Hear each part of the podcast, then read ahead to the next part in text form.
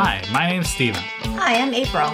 This is the 3 Pi Squared ABA Business Leaders Podcast, where we discuss topics on how to create and grow an ethical and sustainable ABA practice. Together, Stephen and I owned a seven figure ABA practice that provided both clinic and in home services. 3 Pi Squared has helped over 900 ABA practices start up and expand with our comprehensive products and services geared specifically to ABA. Now, let's get to the podcast. Hello, everyone listening. We are uh, going to be talking um, with Brittany Peck today uh, about ADA and how ABA providers can know what to do or how to be compliant. Um, just for everyone, we're not providing legal advice. Don't listen to us. uh, so if you if you're like, eh, I don't know uh, if I need to follow this or not, please talk to an attorney in your state because there also is state requirements on all of this stuff too. So this is not legal advice. Uh, don't take it as legal advice. Uh, but yeah, other than that, I guess we're ready to go. All right. So with us today, as Stephen already said, we have Brittany Peck, and uh, she holds a doctorate from Suffolk Law School, where she specialized in health law and compliance issues. She worked at the Positive Resource Center as a legal aid healthcare attorney, where she focused on healthcare law and healthcare compliance issues. Thank you so much for being here today, Brittany. We um, we get a lot of questions about ADA related stuff, and you know we don't know what we don't know. So exactly. we appreciate you coming on and chatting with us. Yeah. Of course. And as mentioned previously, I am an attorney, but I am not your attorney. Yes. And one thing to remember as we move forward today is that these are all federal issues, right? So when we talk about federal ADA issues or American with Disability issues, we're talking about things that apply to all 50 states in Puerto Rico. We're not talking about your specific um, hometown. We're not talking about where your business is located or anything like that. Great. Okay. Always a good reminder. yes, I know sometimes it can get confusing when you hear one thing and then maybe your boss will do something else. Yeah. So just a good quick reminder. Okay, so let's get started. So the Americans with Disability Act was created in 1990. It's a civil rights law that protects against discrimination based on disability. So let's break that down. What does that mean? This means that if you were a person with a disability, you cannot be discriminated, or let's break that down even further, you cannot have different opportunities given to you because you are disabled. You have to be able to have the same opportunities just as everybody else when you're applying to a job, you're working at your job, or you're providing the essential functions of your job.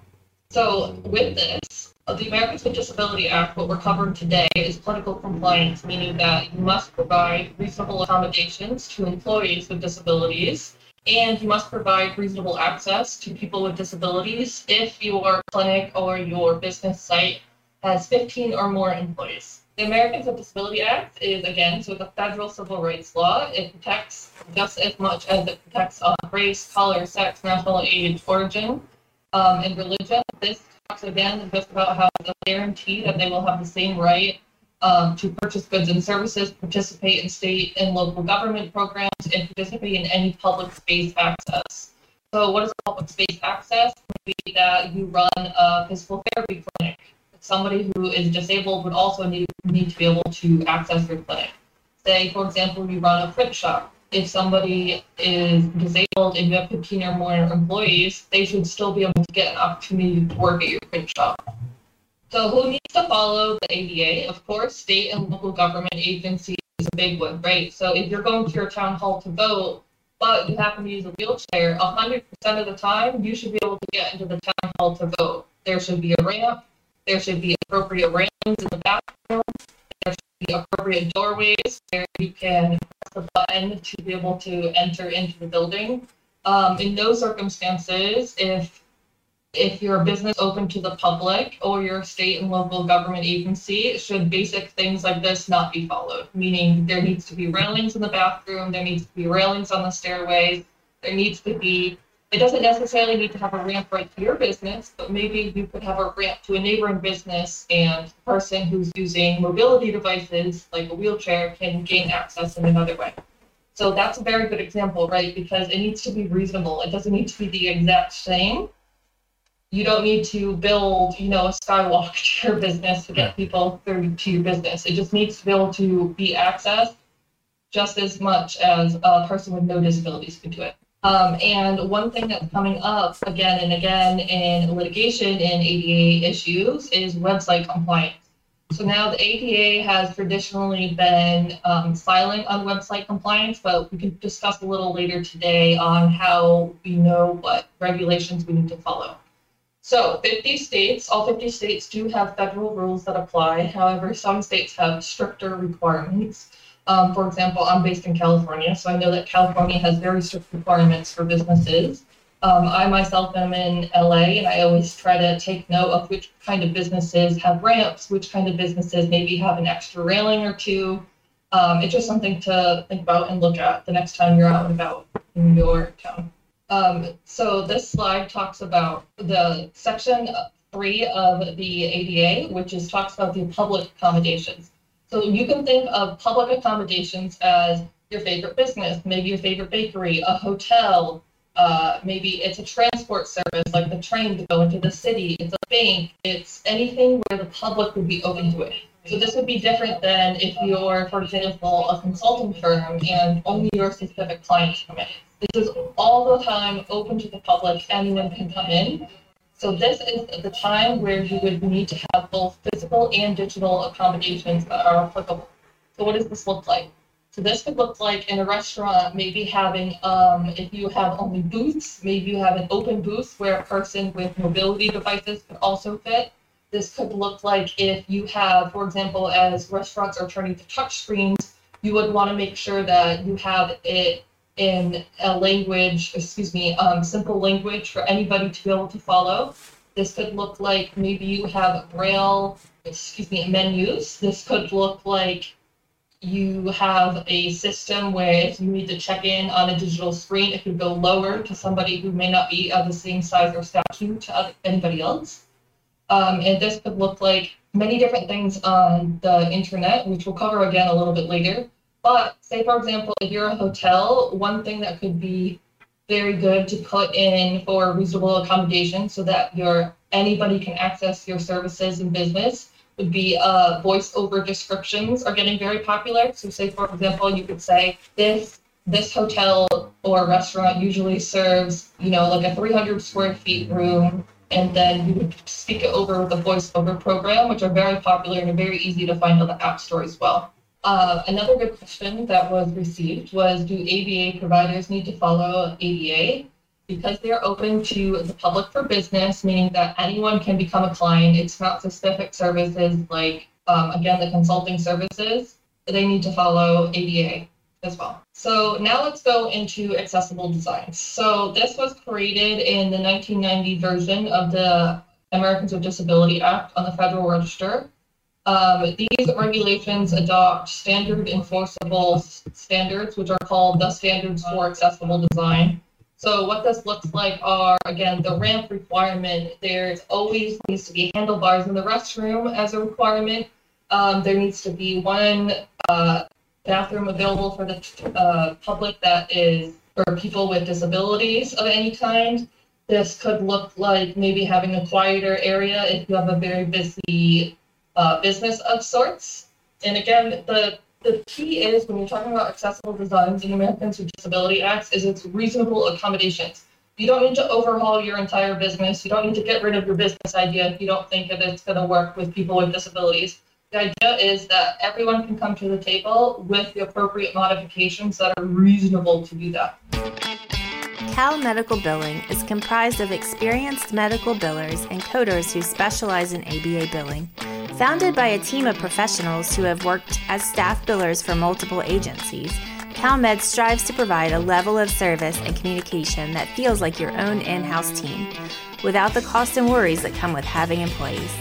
They offer billing and credentialing services with no term contracts and have served ABA clients across multiple states for nearly a decade. Call 213 277 7999 or visit their website at www.calmedbilling.org to set up a free consultation. Um, and then they recently passed um, in 1992 that all new construction post 1992 must also comply with these accessible designs, meaning that you can't even build your building off the ground if it's not accessible at this point post 1992. So, so I have a question. We get the I'm not exactly sure the right timing to ask this, but it seems like it fits here, so I'm just going to throw it in. Um, and if it's something you're going to cover in a few minutes, then just let me know.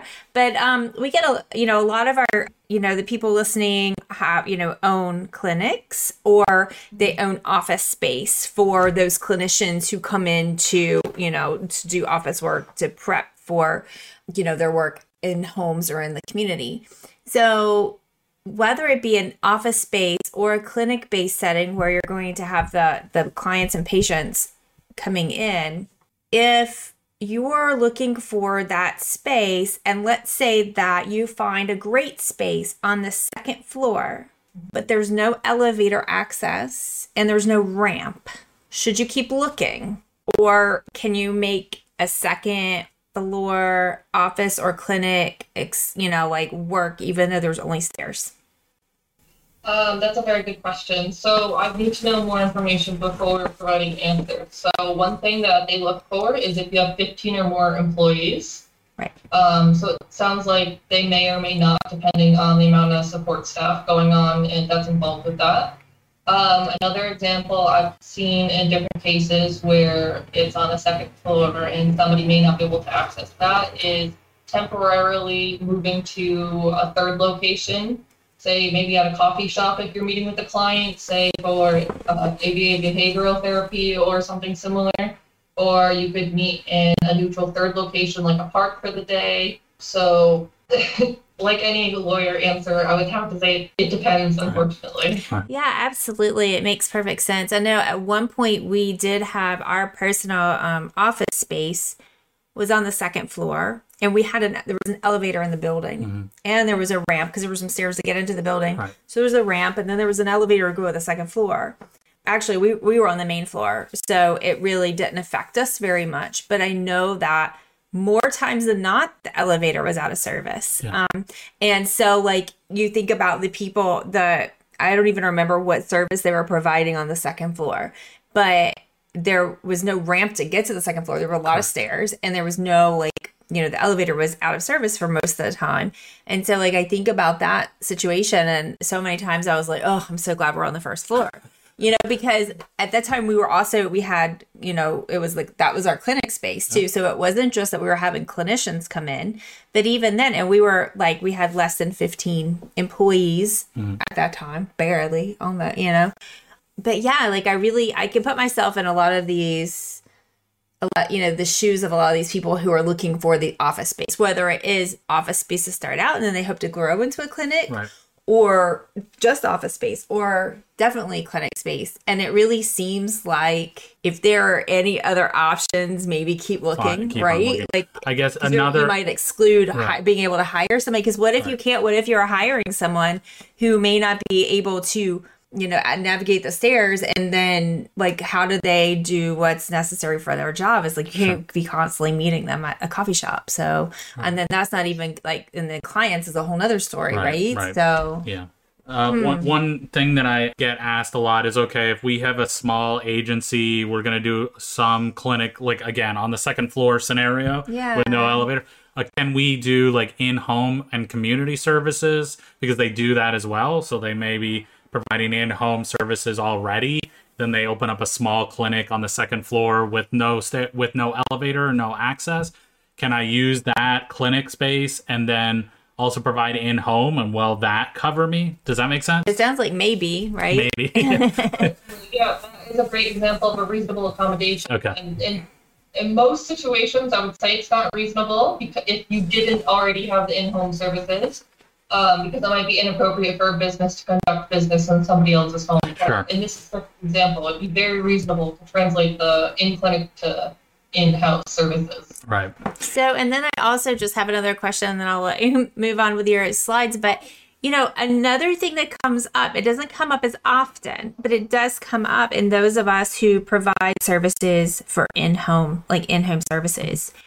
What happens if, like, how do you navigate the situation if your employee can't let's just use stairs because it's just easy like, that seems like a more of a easy simple you know Yeah. um so they can't navigate the stairs and they're unable to navigate the stairs but they you've assigned them to a client who their home has stairs Right. i don't know what what kinds of things would you look at for that like That's a a good question that we can talk about. What exactly does a reasonable accommodation look like? Yeah. So we could switch job tests. So if there was another employee maybe to cover that um, individual who has stairs that they can't access, maybe you could switch for temporary time. You to have uh, for other reasonable accommodations, you could have reserved parking so that somebody would not have to avoid the stairs if you could meet in another location. Um, you could provide an aid. I'm I know that aids. I don't know what they're called, but I know that aids exist to help people up the stairs. Um, that seems like a rather cost prohibitive Yeah. issue though for one client. But in some businesses, it may make more sense to provide the aid to get up the stairs than to install an elevator, like if they don't own the building, for example. Sure. Um, you can provide a flexible work schedule because maybe the person can walk up the stairs when they have enough energy, or other days that they don't. You could provide alternative formats. So, if appropriate, maybe you could pro- that clinician could provide the services over Zoom versus in person, if it's appropriate, of course. Because again, the key here is reasonable accommodations. It's not redo your whole business to make mm-hmm. one employee be able to work. It's all about reasonableness. So again, the reasonableness standard would have to be if it causes an undue hardship. So recreating a whole business just because one of your clients has a house up on the second story, for example, would definitely be an undue hardship. Uh, yeah, another question we get often, and again, this is probably going to be a maybe, uh, but you know, if you many of the clients we work with, you know, like us, like many of the customers that we have, they're working with two to eight year olds, maybe, and so there may be times where you're going to have to restrain the, the child or pick them up or there, prevent them from leaving the area just for safety reasons. So if this is a situation where you're having to get up and down often, pick the child up, maybe you're not able to just sit in a chair, right? You're having to get on the floor. Uh, this may be a struggle for a lot of, of people, right? And so when you're doing your hiring practice and you need those requirements met, how do you kind of navigate the ADA compliance uh, part of it, piece of it, with also requiring lifting, like you must be able to like mobility, right? lift 35 pounds or Right. more or be able to get up like Up from and a down seated really to the floor right?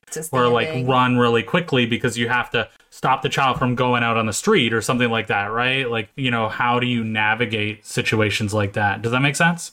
Yeah, definitely. So that's a good example. So when we're talking about essential job functions, like working with two to eight year olds, uh, like any child, you know, sometimes might need to be restrained Yeah. in the sense of like, oh, don't touch the stove or Sure. go outside. Right. So for that, that would be an essential job function. So there could be one of two ways you could go about this. So one way is maybe having um, a guardian at the site visit where they take ownership of, oh, if you know, the child is trying to climb out the window and the clinician cannot help with that. Maybe it could be the parents, but that also could lend to not appropriate like ABA services as well. Right. So for that, because it's an essential job function, you may have to pass on that person who is not able to provide those services. Um, and because it's not, how do I say this? So because it is an essential function of the job to provide safety to the children, it would not be unreasonable to say, no, I'm so sorry, this position isn't a fit. Maybe we have another position for you. Gotcha.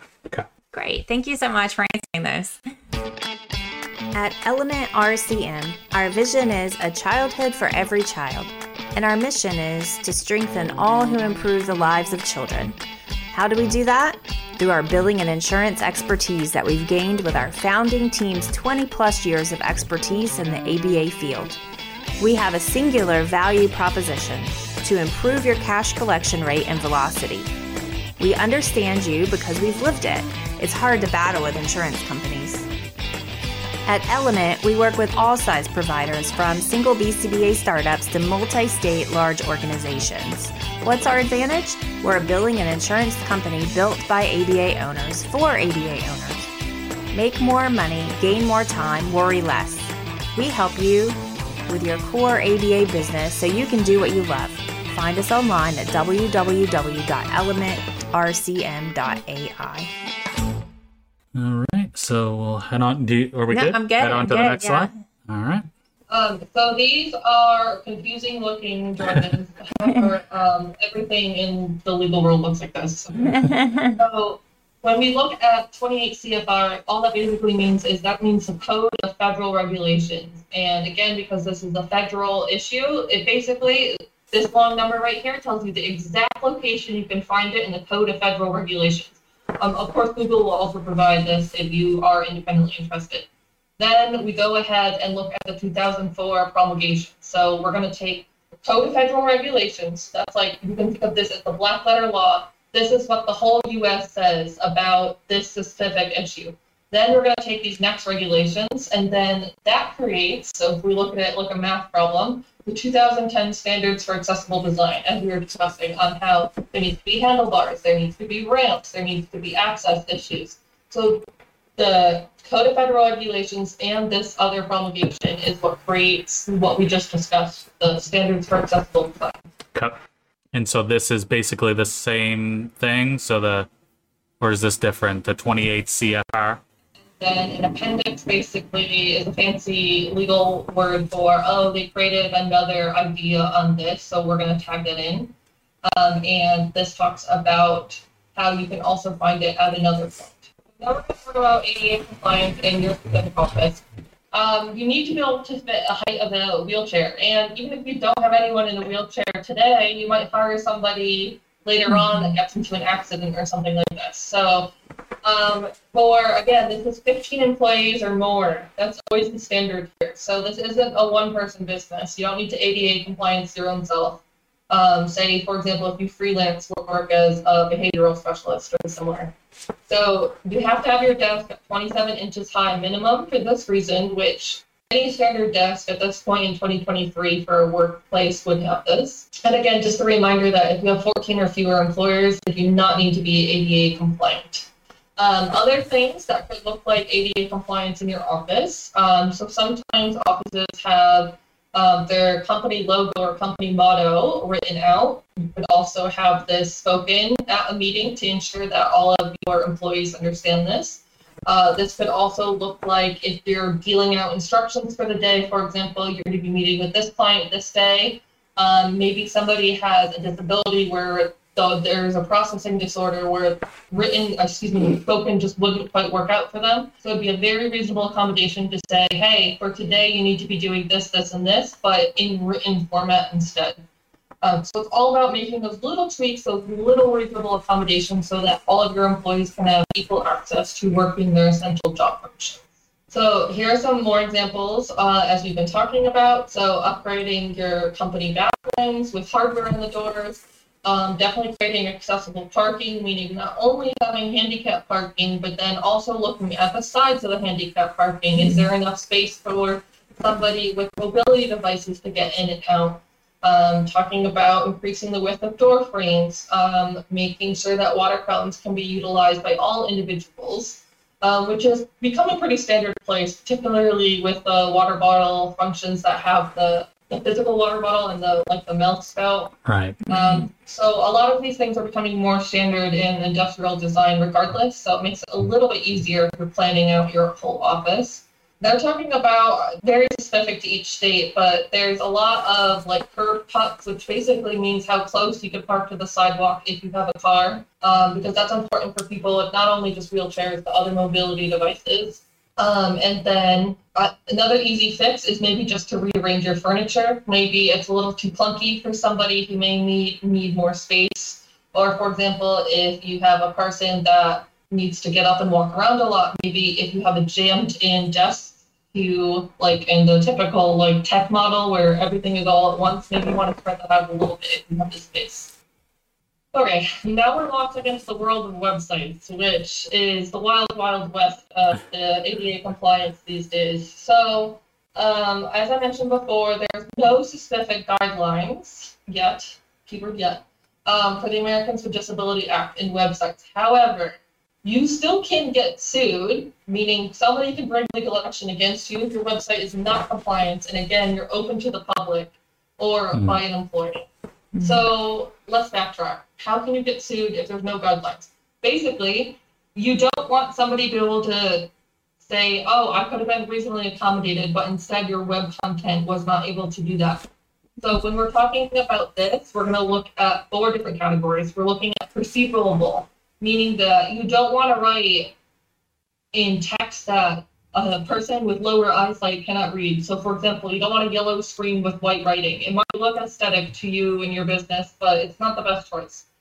Um, operable, you want to make sure that all people would be able to operate your website if it's for business. Um, again, it really gets into, especially with very aesthetics, meaning they just want it to look nice. That's not operable sometimes all the time. Um, understandable. So, for example, this could look like, oh, you have a written explanation, and you also have, say, for example, a podcast recording or another recording where you're talking about this is what my website offers, this is what my services um, have to offer, whether through its video recording or a voice recording. And then you also wanted to make sure that it's robust, meaning that you can understand what you're reading or understanding through the website. It shouldn't be confusing. Those, I mean, those all sound like somewhat common sense as far as stuff, like reasonable. Yeah. What types of things would you want to look for here? Like, is it mostly like for people who may have trouble seeing the the screen? Like, of course, like the contrast or the text. You know, offering like the audio, and then um, is there anything else outside of that that? Because a lot of this, I mean, because a website is like a visual thing, so making it more auditory to navigate. Is there anything else that would any other things you would need to look for in that? Um, sometimes people have three different sizes of text that they can choose from. Okay. And you can make it larger, which would be great. Um, and some people want to make sure it's optimized for iPads for individuals who use like what's it called, speech to text. Right. right. Okay, yeah. Okay. Voiceover or whatever. Yeah, Yeah. Yeah. Okay. And then here are some more resources. Um, but before we conclude today, I know that there were questions on coming back from workers' comp. Yes. So there are a couple of questions. Yeah, that's one of them. So, what do you do when someone comes back from workers' comp? Like, if this is a permanent thing versus a temporary thing, does that make it any different?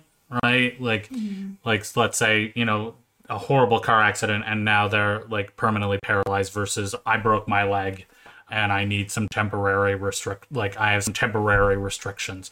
What does that look like? And then the other question I just got was okay, right now we- have 13 employees, but this looks like it could be a, like a terrible situation once we get to 15, right? Like, do I have to move my entire office because I am in this situation where we don't have an elevator? So, do I need to move my office once we get to 15, or do I just have to, like, so if you could speak to that too? Does that make sense?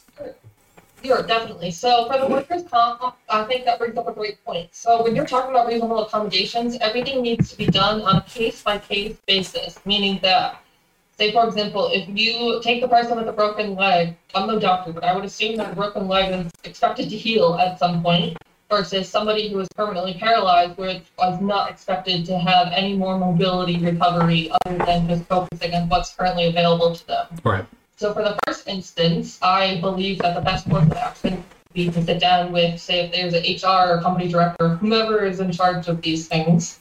Um, sit down, figure out, okay, your leg is broken, right? So what does that mean for us? Okay, maybe you need a wider desk area, or maybe we can move your cubicle to somewhere else. Or, for example, maybe we can only put you at clients' houses for the time being that are the most accessible to get to. Um, so it's all about a case by case basis, making reasonable accommodations. Again, so not changing the whole scope of your job. At no point in time should someone be coming back from workers' comp and basically demanding an entire new position based on the fact that they broke their leg. That is not appropriate. Um, although they might want that, I, I can appreciate that and Sure. understand that, but Yeah. uh, that's not what we're here for, unfortunately. Um, so it should be an ongoing case by case process. Clients who partner with Erica's billing services maximize their reimbursements while increasing overall profitability. Our team of experts is experienced in all areas of ABA billing and can help your office whether you're an existing practice or a new startup. We bill claims to the insurance company for services of ABA, speech therapy, and occupational therapy. We submit authorization for initial assessments, ongoing treatment, and routine visits. We like to help ease this burden on providers by offering benefit checks. We call to follow up on claims that are not paid, denied, or stuck in processing after 30 days to make sure these claims are worked until they are paid. We provide account receivable reports to help show providers exactly where their financials and claims stand each month. Find out more at ericasbillingservices.com. Um, another thing is if maybe sometimes they might get worse. Maybe the person who has a paralyzing condition may lose function of another uh, limb. Again, I'm no doctor, but it just brings up the point that it needs to be a reasonable accommodation in the sense that it's constantly evolving and changing. It must be considered on a case by case process. Okay, we can accommodate this person with a broken leg. They were full time, so let's say they were 35 hours a week.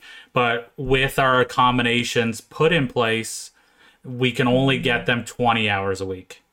Is that like, do you have to provide the full time position that they used to have, or is it okay to provide them a part time position? Does that make sense? Uh, definitely does make sense.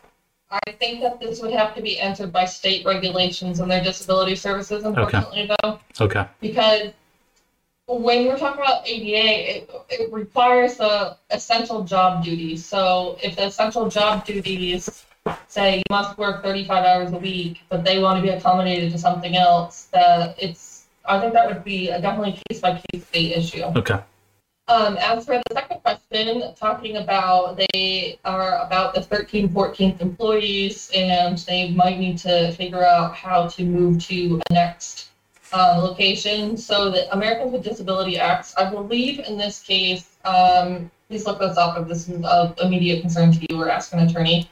Um, depending on the state, you either get two months to rectify the issue, meaning you have two months to not build an elevator per se, but make make steps towards it. You need to be looking like I'm actively searching for a new office. Gotcha. Um, and then some people, excuse me, some states will give you up to two years to rectify this process. So Okay. it depends on your state and your locality.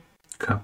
That's good though. I mean, it sounds like for the most part, as long as you're showing That you're trying to make progress. right, Right. because I mean, you may not, yeah. Versus like, oh, I don't know when I'm gonna hit my 14th or 15th employee. Do I need to start worrying about that now, or can I wait until Right.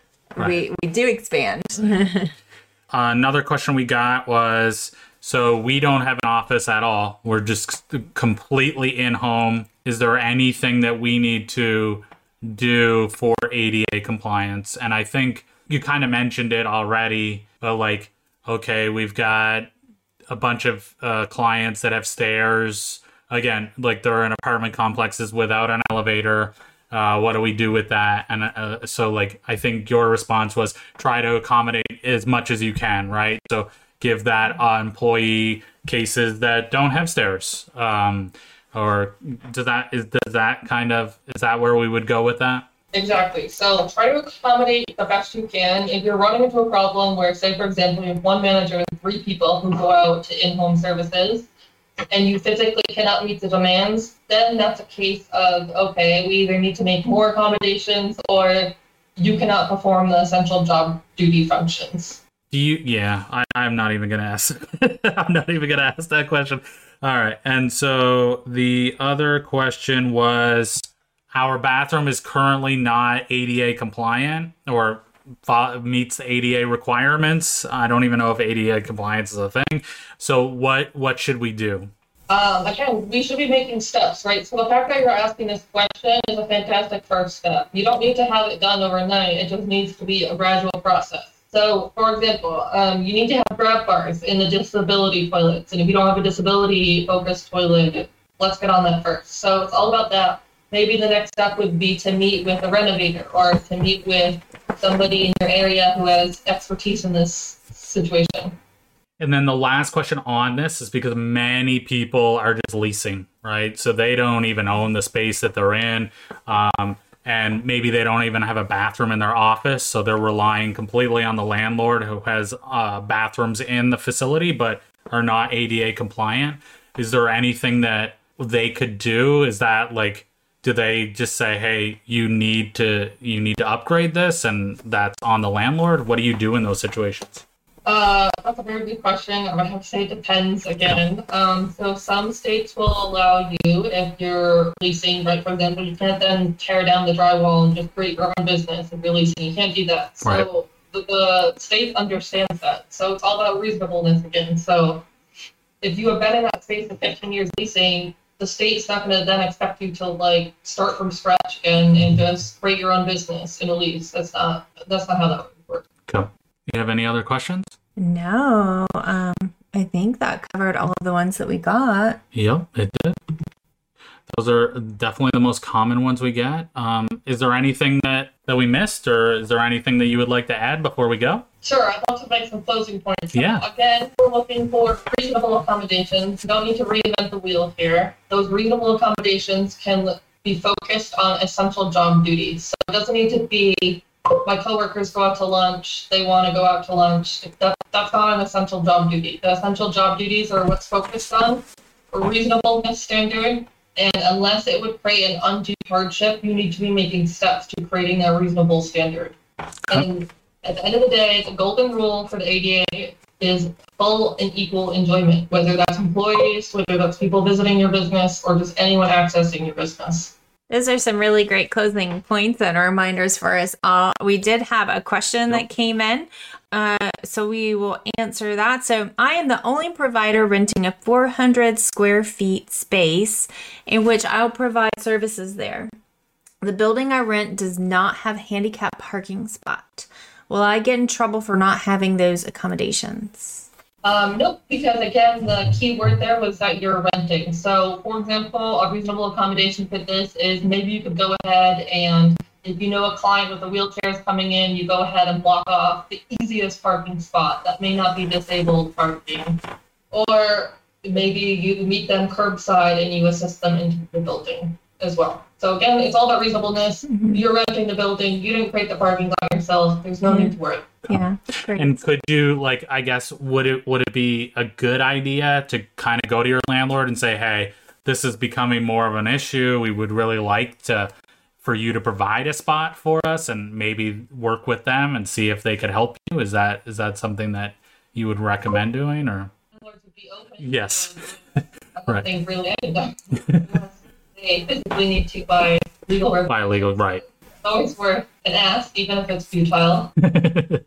All right. Well, it looks like That's all for today. And thank you so much again for for joining us today. And it's really helpful. I mean, it's like a little bit of peace of mind, right? Yeah. Because a lot of this does feel like, yes, of course, you know, look into your local, you know, area, make sure you're following all the things. But in general, it does really sound like as long as things are reasonable and like it, it doesn't sound like too big of an ask, Right. right? It sounds like as long as you're really trying and you're working and you're accommodating in the best way that you can, then then it's okay.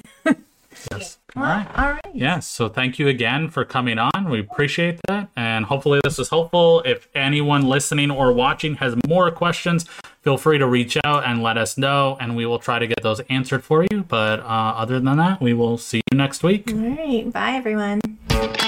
Thank you for listening to our podcast. Hopefully, it was helpful. If you would like to gain access to this entire video and actually our entire library of videos, please join our ABA Business Leaders membership. You can find that at www.3pisquare.com.